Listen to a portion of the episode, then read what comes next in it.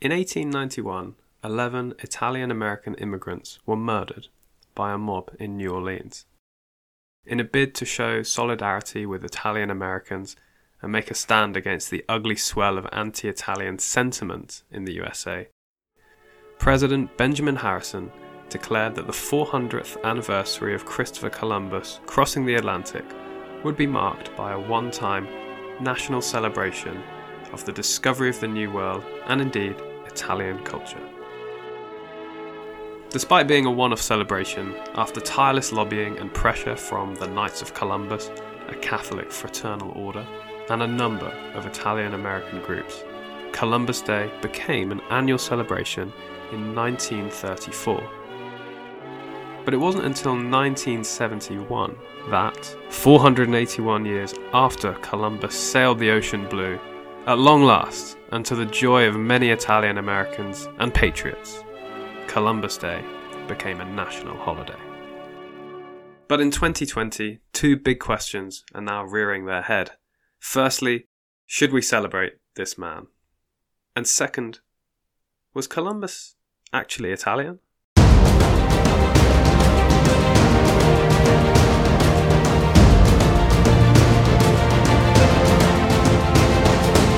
Welcome back to the Phoenicians Before Columbus podcast with me, Charlie Mannix Beale. This is part two of the Columbus Day special. And as you're about to find out, my guest on the podcast, Manuel Rosa, has left no stone unturned in his investigation into the life of Christopher Columbus. His book, Columbus the Untold Story, has been awarded Huffington Post's Best History Book Award, and he also won the 2017 Independent Press Award in world history. I hope you enjoy the episode. Please give the podcast a five star review on Apple Podcast. And of course, happy Columbus Day.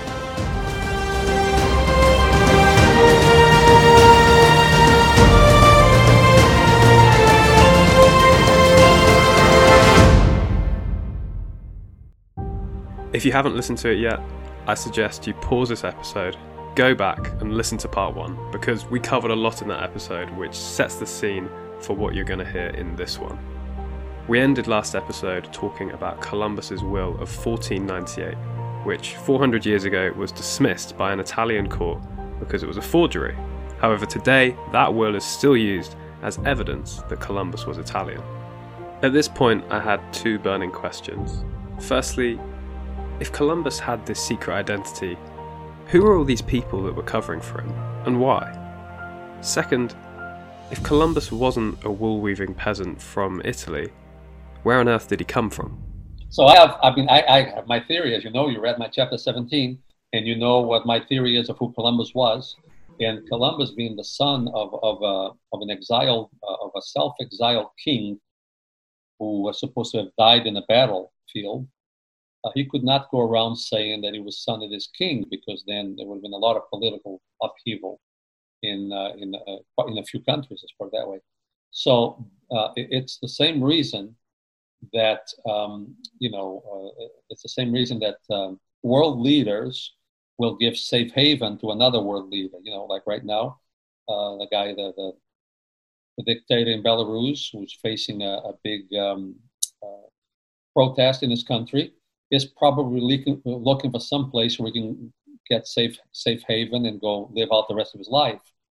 So somebody will give him uh, safe haven, and it's the same thing that that happened with this king who ran away from the battlefield, and so he was given safe haven in Portugal, but he was given for dead, you know, on the battlefield, and so both kingdoms, Portugal and Spain, were protecting Columbus, were protecting Columbus' real identity not to protect Columbus, but to protect his father. Nobody was supposed to know who Columbus's father was. And so you, you think the Spanish, uh, you know, you think the royal establishment of, of, Spain as well as Portugal was, was in on this? Because that's what I was wondering about. If the yeah, Spanish. Exactly, exactly. So basically, you know, Portugal was hiding him because they had to hide him. You know, his father was was exiled in Portugal, so they they they're protecting his father. In Spain was doing the same that Portugal was doing. Basically, hey, you know, I, I'm this guy's son, and obviously the world cannot know that he's alive. So help me by not revealing who I really am. So this is contrary to everything that we've been told about Christopher Columbus.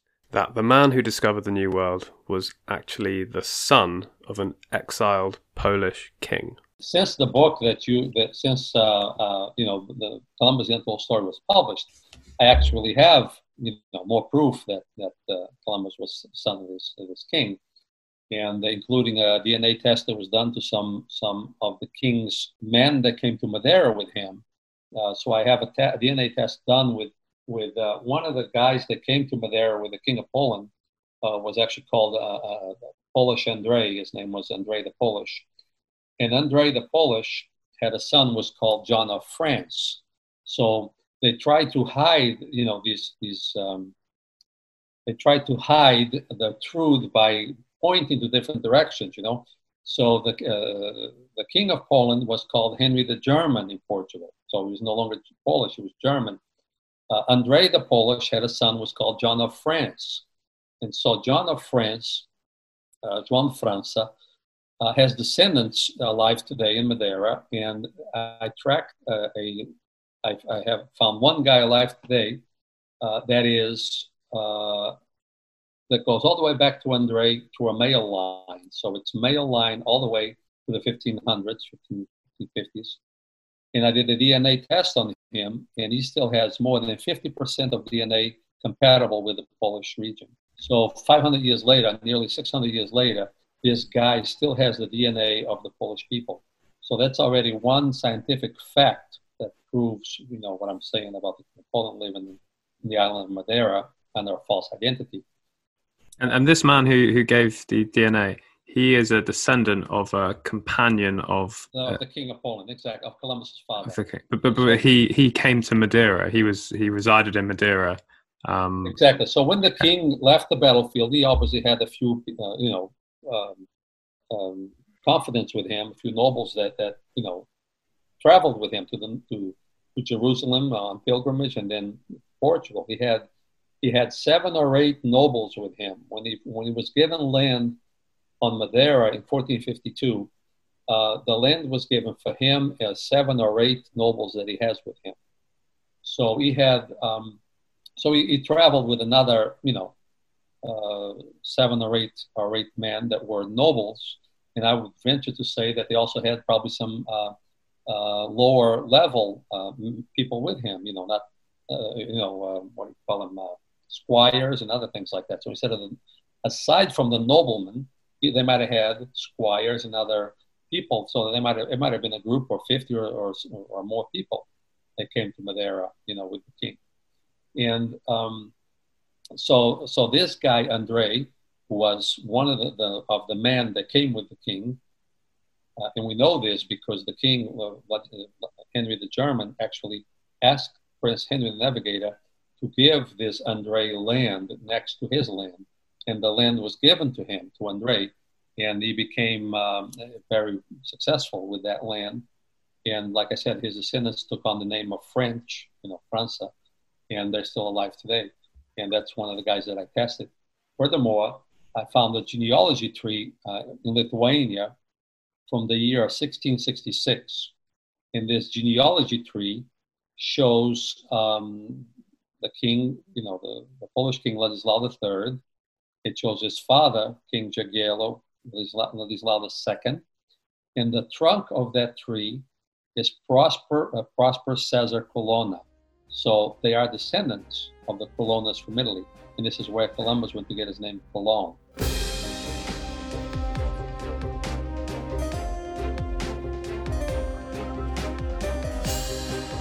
So that partly explains the origin of the name Colon, which is the name that Columbus used. It's derived from Italy, but carried through the royal lineage of Poland. But the issue many historians have with this theory is that King Vladislav III, the man who Manuel Rosa claims is Christopher Columbus's father, supposedly died in battle in 1444. Yes, that's true.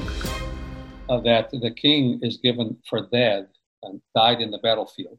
And I've had this argument with lots of, uh, of different um, historians. And the first thing I say is, You're telling me the king died in the battlefield. Yes, I am. Okay.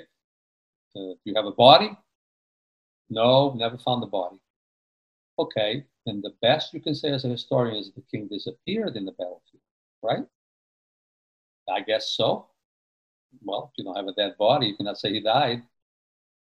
So uh, they never found the body. They searched for his body for about two years. They never found his body. They dug up graves. They looked, you know, they looked for his clothes, his arms, anything. There was nothing left on the battlefield of the king. He was also not arrested, you know, uh, captured because if he had been captured, he would have been given, you know, he would have been, uh, he would have brought a very high ransom from the Polish. So uh, if anyone had captured the king, they would not have just whisked him off into slavery somewhere. You know, they would have gotten a, a very high ransom for him, which is very common. You know, those days. As a matter of fact, some some Christians were ransomed uh, from that battlefield. Um, so the king did not die. The king disappeared. That's the first thing that we have to set straight, because if you're going to say the king died, you have to have a body. No, Ladislao III has two tombs that we know. He has one in uh, Varna and one in Wawel Cathedral. They're both empty. There's no body. Um, the, supposedly the, the the Turks cut off his head, cut off his head, you know, left him in the battlefield, took his head. Well, a headless body doesn't walk away. But not only that, what we have is we actually have letters from the king. A year later, we have a letter from the king to some other to one to his uncle, basically, saying that he plans to come back, but if he doesn't come back by this time, they should crown a new king. And uh, those letters have been rejected by historians over and over, like they're, they're forgeries. Well, I know, you have to prove it's a forgery. I have never seen the letters myself, you know, but the letters are um, reported in, in contemporary chronicles. And so they did not crown his brother king until two years later. So if the king is dead, the first thing you do when you have a dead king is crown a new king.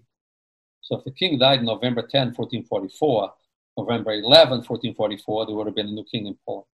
There was no new king in Poland for two years because they knew the king was not dead. And what was his main motivation for running away? Well, so to save himself. That would have been the main, you know. So there was 60,000, there was 60,000 Muslims against 20,000 Christians. And uh, it was, you know, it was a, a pretty big slaughter. So my guess is that you know, sometime during the battle, he was counseled by his you know closest advisors, Your Honor, you know, we're all going to die anyway. You might as well save yourself. And so he agreed with that, and he left the battlefield. You know, and however he left, disguised as a monk, or however you know, whatever whatever he did to leave the battlefield, he left. And my guess is that you know, uh, sometime afterwards, he started to feel the shame and remorse and thinking that uh, I took the coward's way out. I should have just died in the battlefield like all of them. And he didn't want anyone to know that he ran away. So he just went on the ground, changed his name, and lived out his life as somebody else. Far from being a peasant wool weaver who swam over to Portugal in his mid 20s, we can now place Cristobal Colon, the son of an exiled Polish king, on the Portuguese island of Madeira. And as crazy a story as that sounds, it's a much more plausible foundation for what goes on to happen in the Columbus story. We all know that Columbus claimed he had reached India in that famous voyage of 1492. India, which was an established empire known for its spice trade. One thing that's pointed out in Columbus the Untold Story, which I'd never thought of before, is that it's kind of odd that Columbus decided to start giving new Spanish names to these places in India. So, yeah, this is India, but I'm going to call it Espanol. You know, the, the whole thing is that the New World was already discovered, I, I can say, from the bulge of Brazil all the way to Canada was already discovered by the Portuguese, and a lot of it by people prior to the Portuguese. The Nordics, uh, you know, Leif Erikson, and came to Canada in the year 1000 and the Vikings held a colony in the New World for 400 years. You know, it was only like 1408 when they when the, the last wedding took place in Greenland, and then the, the colonies vanished. So you don't think that for 400 years they've been sailing back and forth between Europe? Of course, they had to sail back and forth. You know, they just sail to America and then never go back. So uh, it's it's a myth that you know Columbus was the first one to sail across. Uh, the the reason that he was that made the world that was able to make the world believe that is because Portugal had kept secret all the discoveries they had made of, of the whole uh, eastern coast of the United States all the way down to Brazil. because that's how Portugal behaved. They they kept secret everything they were doing to benefit themselves. And so when Columbus left, he already knew where he was going. He already knew what kind of people he was going to run into, and he already knew how much food supplies he needed, and he knew, uh, you know, what he was going to encounter here, and and um, where to go to, you know, to find to find the least resistance, you know, of uh, from these from these from the natives. And so when he set off, he knew where he was going, and he he knew it was not going to India because he brought secretly he brought cinnamon secretly hidden on the voyage with one of his co-conspirators, another Portuguese guy, who at a certain point gave it to to the the captain of the Pinta, Pinzon, Martin Martin Pinzon. He gave this this cinnamon to the captain of the Pinta, and he says, "Hey, look, cinnamon. You know, I took it from a native. He had bundles of it over there, and I just took these two sticks." Well, you, we know cinnamon never grew in the world, so that's that's a complete fabrication, you know. He never could have got cinnamon from a native because it never grew in, in the World. So the whole thing was planned perfectly to make the Spanish believe this was India. Hey, if you're enjoying this, it would be amazing if you could make a donation towards the Phoenicians Before Columbus podcast to support me in producing this podcast. There's a PayPal link in the description which you can follow, and it's super easy to make either a one off gift or an ongoing contribution. Thanks. And so, how did Portugal uh, stand to gain from from this deception? How did they persuade the Spanish, and, and how did they stand to benefit? Okay, so I can I can zoom that pretty quickly. So what happens is we know that Queen Isabel wanted to the, kill the king of Portugal to nullify a treaty that prevented her from sailing south of the Canaries. Okay, we know that Spain, uh, Castile was Portugal's only enemy in Spain. We know that King John II was very wise and he knew that as soon as he went around Africa to the real India, there was no way to prevent the Spanish from following the Portuguese ships. So, especially because Spain, Castile was not going to be aligned with Aragon. And instead of being, uh, you know, in the, whole united Spain that we know today, uh, at that time would be 8 million inhabitants. Portugal had only 1 million. There was no way that Portugal could ever fight Spain and win 1 million against 8 million. And so he had to do it with wisdom.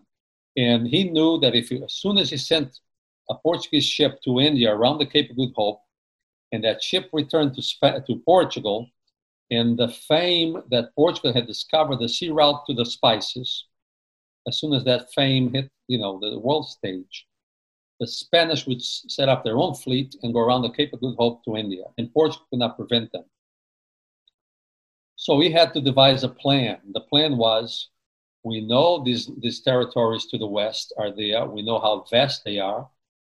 We know there's no commerce because whenever we get there, the, the people have nothing to trade and they run away inland, so we can't really trade anything. We cannot re, re uh, supply our ships because there's no ports of call where we can go, you know, buy buy supplies to re- resupply the ship and come back and buy food supplies. So we got to bring food for the both the outgoing and the return voyage.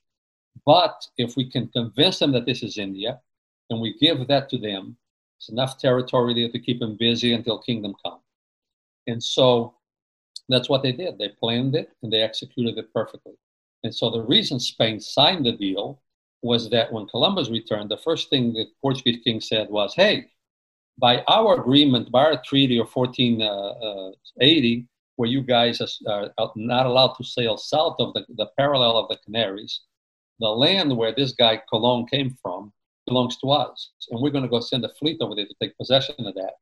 And the Spanish kings, well, no, wait a minute, it's our stuff. Why don't we talk about it first? And so that's exactly what the King of Portugal wanted. He wanted to start a negotiation. And that negotiation ended up in the Treaty of Tordesillas, signed a year later, 1494 that divided the world in half with the vertical line north-south, uh, 370 leagues east of the island of Cape Verde, the islands of Cape Verde, which already which included Brazil for Portugal, which the king of Portugal already knew was there. And so once that treaty was signed, preventing the Spanish from sailing around the Cape of Good Hope, which was already discovered, that's how in the sea route to India was protected from the enemy. The enemy was Spain. That's why there uh, was Castile. That's why there's no treaty to, you know, against with England or France or Italy uh, dividing the world between them because they were never enemies of Portugal. Yeah, and it was just between between Portugal and Castile, and and it, and it had to be India. It couldn't. You could Portugal couldn't have said, "Oh, there's um, you know, there's a, there's a cool land over there." Um, yeah, with, with, all sorts of nice beaches. It, it, had to be India. They, they were interested in, in that. Exactly. We got all the, all the free wood you want, you know, and all, all uh, fresh water you want is all over there. No, because what what you know what would that benefit Spain? You know, they wanted trade, and so Columbus promised them trade, gold, spices, you know, and uh, and if you read Columbus's uh, letters to the king, he's always talking about gold. You know, all the gold you can see it in the rivers. You know, and we got the spices. We have cinnamon. You know, we found rhubarb, and we found mastic, and you know, talking up a commercial enterprise that would benefit. You know, that would enrich Spain. Eventually, of course, Spain got very rich from it. You know, but at that time, Portugal was focused on what they knew was there, which was the, the, the spice trade in India and not on something that they knew was here, but didn't know how rich it was. And so they they made what they thought was the best decision for them, and, it, it, worked perfectly. Well, Lisbon became the richest city in all of Europe for about 50 years.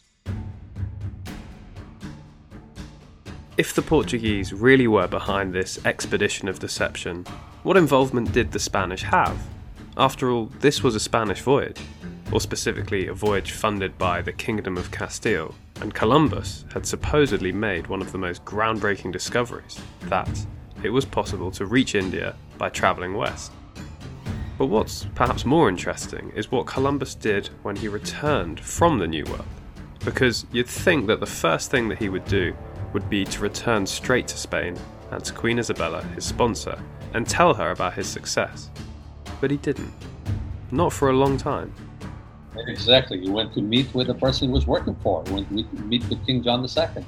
And when he when he found that the king was not in Lisbon, he wrote to the king. He waited for the king's orders. The king asked him to come to him. He did. He, he traveled, you know, some 70 miles to meet with the king. Uh, so he, he met with the king. He was with the king for three days. And it's very interesting how I show in my book how he lied to the Spanish over and over again. And you can prove these lies very, very factually, you know, by following along with, the, with his diary, where he says on March 3rd that he, hit, he came across a tremendous storm that ripped his sails, and he had no option but to sail into the port of Lisbon.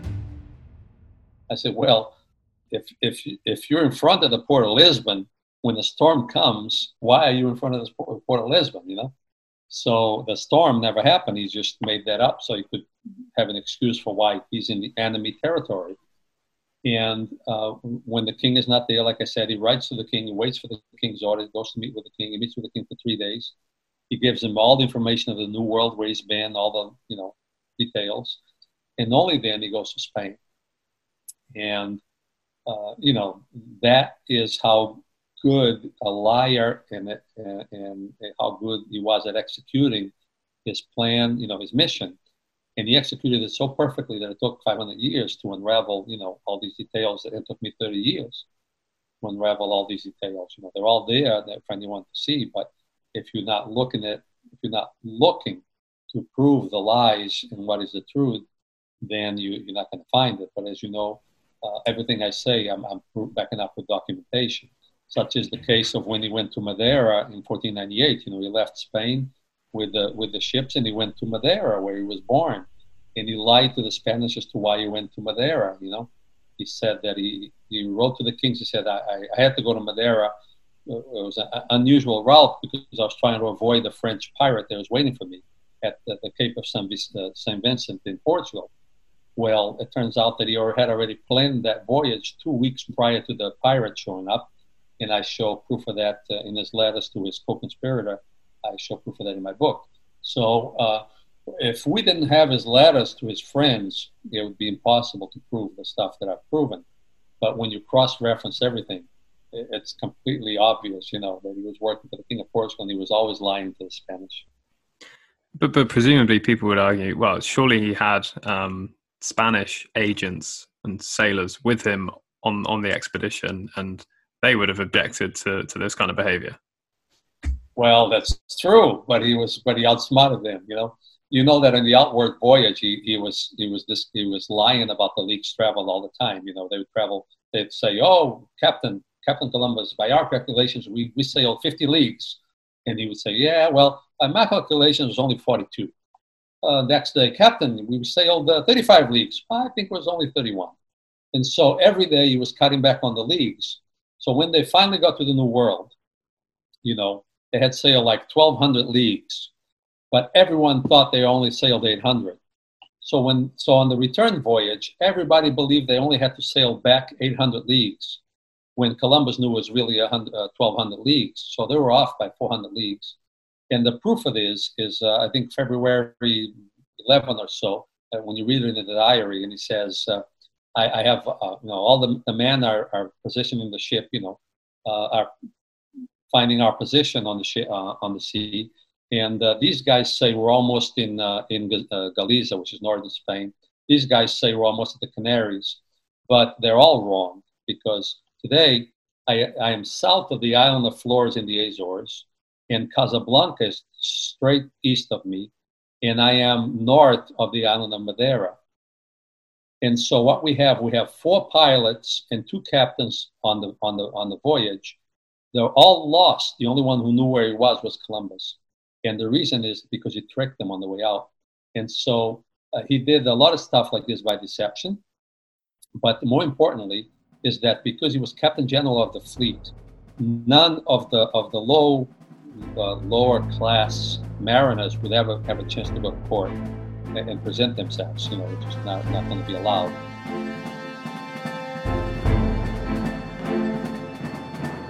The only two people on the expedition that would have gone to court with Columbus was the Secretary of the Fleet, Scribner, and the Comptroller of the Fleet.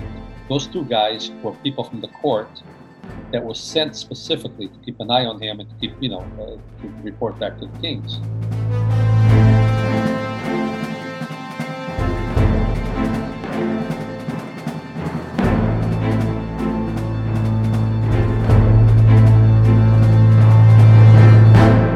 Well, those two people were left behind in Haiti on Caracol Beach when he when he marooned uh, Santa Maria and shot it with a cannonball to, so they couldn't float it and follow him home. Those two guys from the court, the only two who would have gone to the court with him, were left behind. They never had a chance to tell their story. So when he arrives, telling them that he, he came from India and he found gold and spices and everything, um, and the city conquered the city. You know, there was nobody there to say, "Hey, Your Highnesses, it's just four grass huts and, and 10 naked savages, naked, uh, naked natives, you know. 007 kind of stuff. It was perfect. It was perfect. It was so perfect, execute, planned perfectly, executed perfectly. And this was never supposed to be found out. What I, what I present in my book was never supposed to be found out. As you know, I tell in my book about the, the false globe that was built in Germany. Germany, yeah. While Columbus is on his first voyage, the king sends another secret agent to Germany build a false globe and put Japan on top of Canada, which is impossible. Portugal already knew Japan, Canada was not Japan, you know, but yeah, it, it, it, was an, another aid in the deception. But so Columbus did end up coming back from the New World in, in chains as a as an arrested man, and a lot of people think that's because of the the way he treated the native population, and um, yeah, no, that's that's not the case. It had nothing to do with the natives at all. Uh, it, it, it had to do initially because he was mistreating the Spanish, Spanish nobles. So a lot of, you know, uh, the New World was barren. You know, there was no civilization, there were no cities, there were no houses, there was nothing. You know, so he had to come with these colonizers and actually build build a city, build homes, uh, you know, streets, uh, create a working society, a working environment. But these nobles that came from Spain with him in that second voyage, 1,500 Spanish. Uh, you know, not all of them were nobles, but the, the, nobles that came thought they were coming on a vacation to go and, and, and, you know, sweep up golds with shovels in the streets, you know, sweep up gold. And when they realized the reality of the situation, that they actually had to work, you know, not just hang around like noblemen, but work like peasants, they didn't, they were not too happy about that. And a lot of them, uh, you know, fought Columbus uh, fought against Columbus's rule, you know, uh, not not following his orders, you know, whatever. And so uh, some of them were, were disciplined, some of them were hanged, you know, for treason uh, and whatever. So he uh, mistreated the Spanish nobleman uh, because he had no other choice, you know, because they're not following his orders, and they're, they're some of them mutinied against him actually.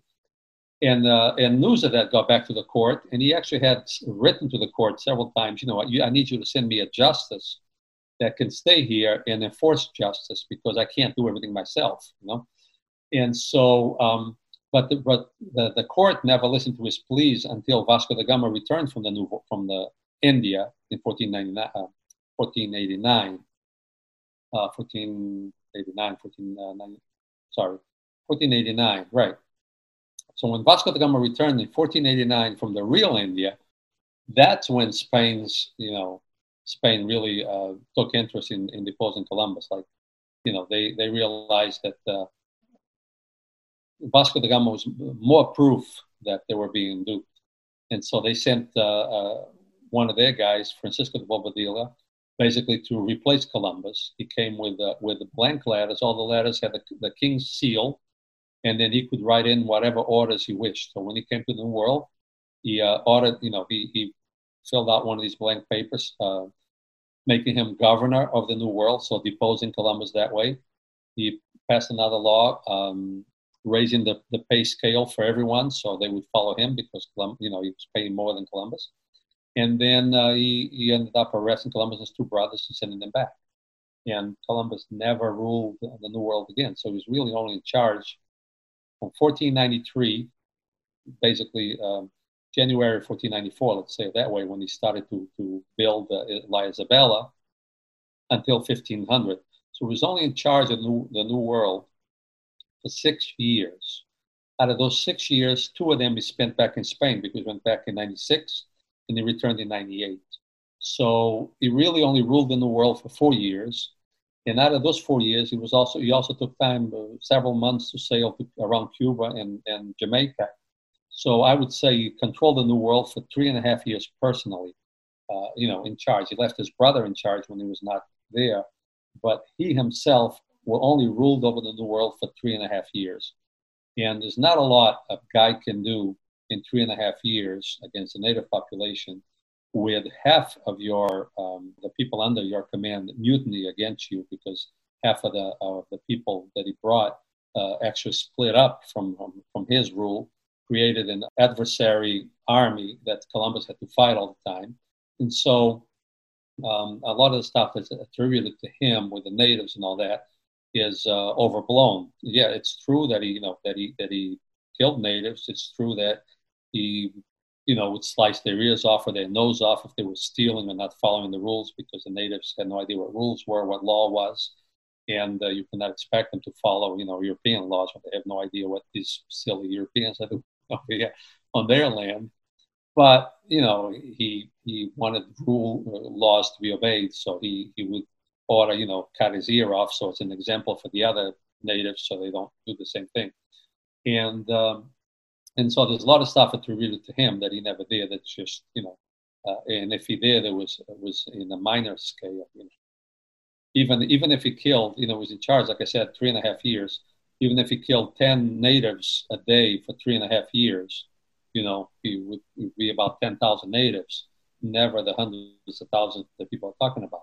So there's a lot of um, misinformation. It's part of the myth and part of the, um, the overblown, um, you know, facts overblown to, to make him look bad when, when he didn't do all those things.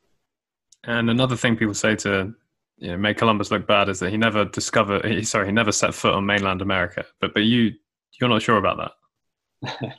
well, it's very interesting. Like I said, well, he was in Canada in 1477.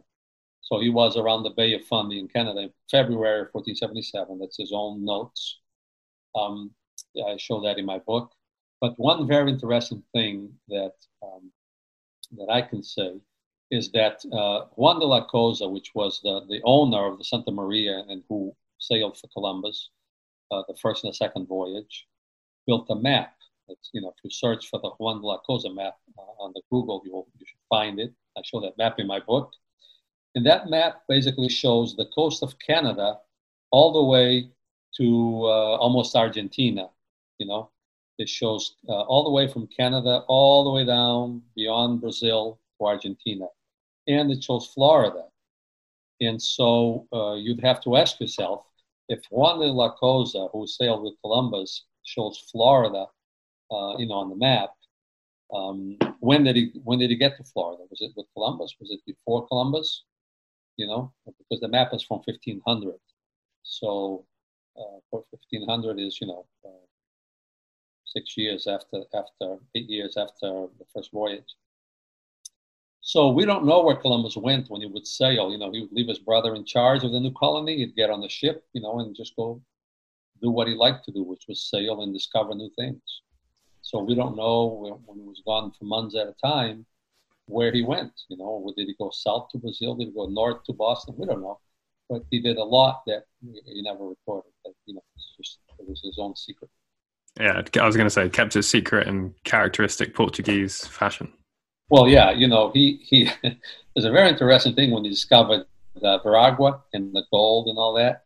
And this is the fourth voyage. And if you read his account of the fourth voyage, it's very interesting because he says, you know, he says this. He says, uh, uh, who, you know, I forget. He, he, had a couple of hundred men with him. He says, out of these couple of hundred men, ask them who who of them out of them knows how to get back to the place where I was. None of them know it. I'm the only one who knows it. So, you know, intentionally, sometimes people would draw maps when they were on the ship, you know, they would draw notes and things for themselves. Before they got off the ship, he would confiscate all their maps because he did not want them to know, you know, where they, where they were going or how to get back there. Yeah, it really turns the story on its head because I, I know that Christopher Columbus gets a lot of a lot of stick uh, at the moment, and fair enough. You, you can be angry about um, Columbus the way the way he treated native populations by by all means, but the case you make is you know really turns everything on its head, and you, you have to really reassess um, your views on Columbus. But but do you, do you think we should celebrate the man? Well, uh, I would say that Columbus is a Spanish hero. You know, he's a Portuguese hero before he is a Spanish hero, but he is definitely a Spanish hero. You know, he's a guy who gave Spain a whole new world. Um, it doesn't matter that he was working for Portugal at the time. He still did it. He gave it to them. So he's a Spanish hero. If anyone has a right to celebrate Columbus, it's Spain. Uh, I don't think uh, America, he certainly never set a foot in the United States. And, and he, it's not documented that he ever set foot in any of the U.S. territories. So, well, Santo Domingo, uh, Puerto Rico, which is not really a, yet American territory. It's uh, kind of a, well, we won't get to that. Yeah. Uh, so in, Span- in American mainland, we don't know that he ever set foot in American mainland. The only reason we have a Columbus Day in the United States is because the uh, Italian lobby in the 1920s or 30s, whenever it was, they got together to ask for this Columbus holiday for the Italian community. It was not really because he discovered America, because it was never here. So I, I don't really, uh, I'm indifferent to any of that. I don't really care as far as who wants to celebrate him or not celebrate him. I think it's more important that we understand them and and that we understand what he did, why he did it, and that understand that this guy, whatever however you want to view him, this guy was a genius who executed the plan down perfectly without making any mistakes. And he executed it so well that it was kept, kept hidden for 500 years and it took me 30 years, even after I knew that he was, even after I knew what he was up to, it took me 30 years to get all the information that I was able to gather to prove all the different deceptions, you know, prove it with his own words, uh, all the different deceptions that he was involved in. Yeah, I mean, I, I, it's, it's, clear how much how much work you've put into it, but it's uh, it must be it must be a pleasure to to marvel at the uh, the details and the um, the, the ruses and, and, and all of the false signals that Columbus threw out? Well, it's it's amazing. It's amazing. He was not working alone. Like I said, he had a whole team working with him. He never would have been able to do this alone. So he had a team. He had he had a, he had a team working with him to deceive Spain. Some of them inside Spain, some of them in Portugal, some of them in Italy, and he then had a team working to hide his identity. That team was the Spanish court and the Portuguese court.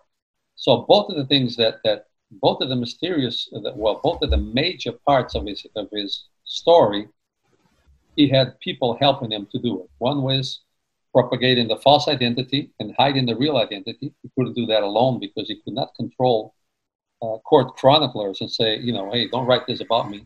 You know, the courts controlled that. So he had the courts in Spain and, Portugal controlling the, you know, working with him to hide his identity. And then he had all these other co-conspirators helping him to deceive Spain into believing America was India and to and to uh, propagate the lie. You know, the press release is a perfect example. That press release was released intentionally.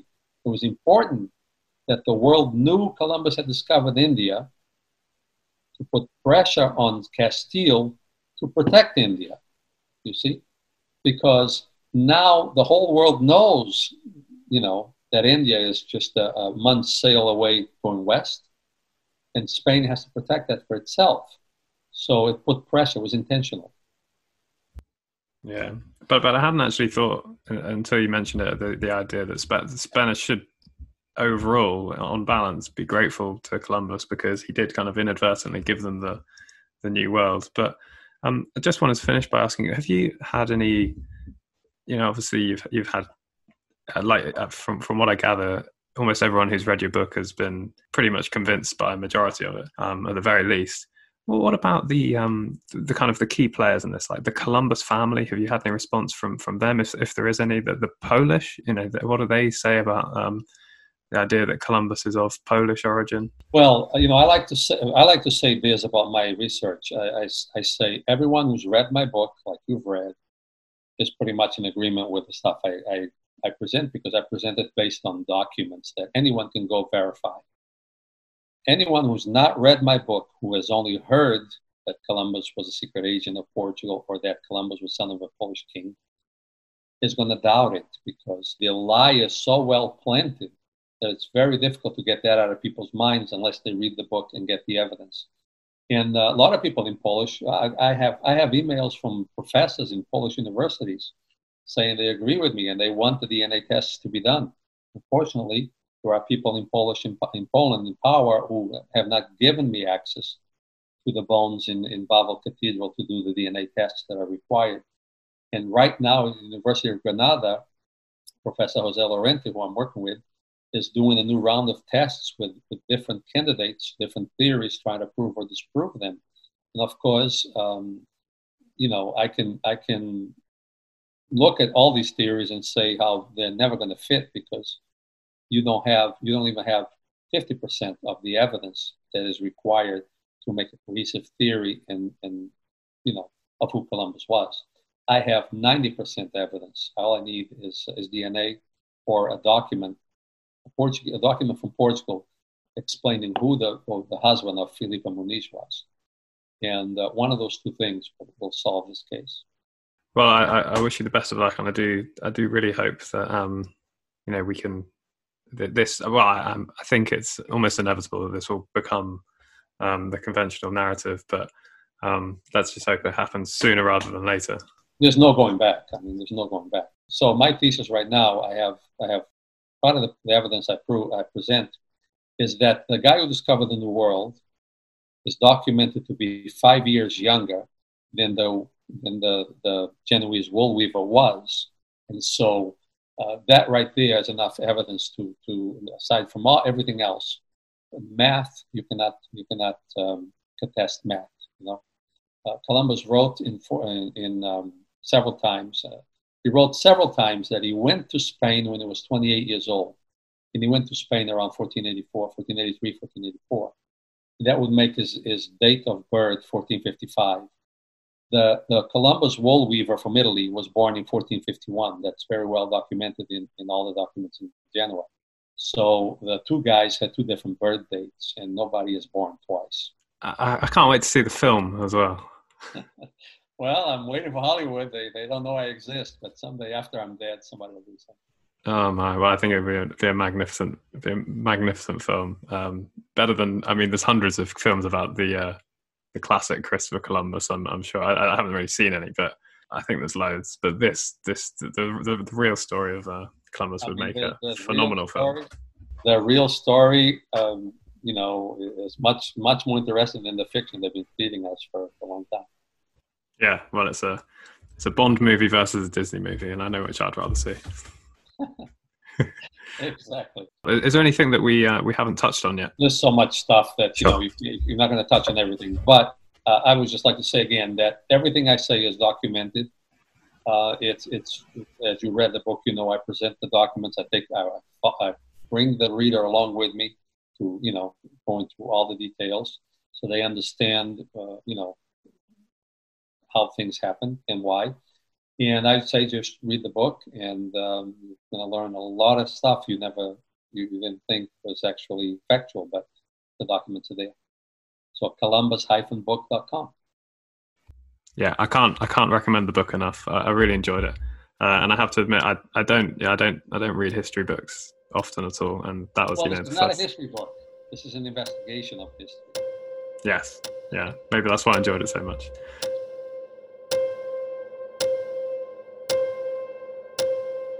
Thanks for tuning in to my two part Columbus Day special, and a huge thank you to Manuel Rosa, who I am so grateful to for coming on the podcast.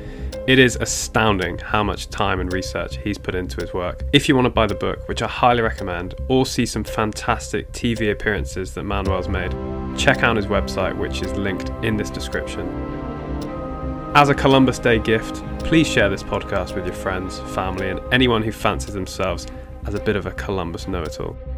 If you've enjoyed the podcast, why not give it a five star review on Apple Podcasts? And if you'd like to support the production of this podcast, you can now make a small donation via the link in the description. Thanks for listening, take care, and happy Columbus Day.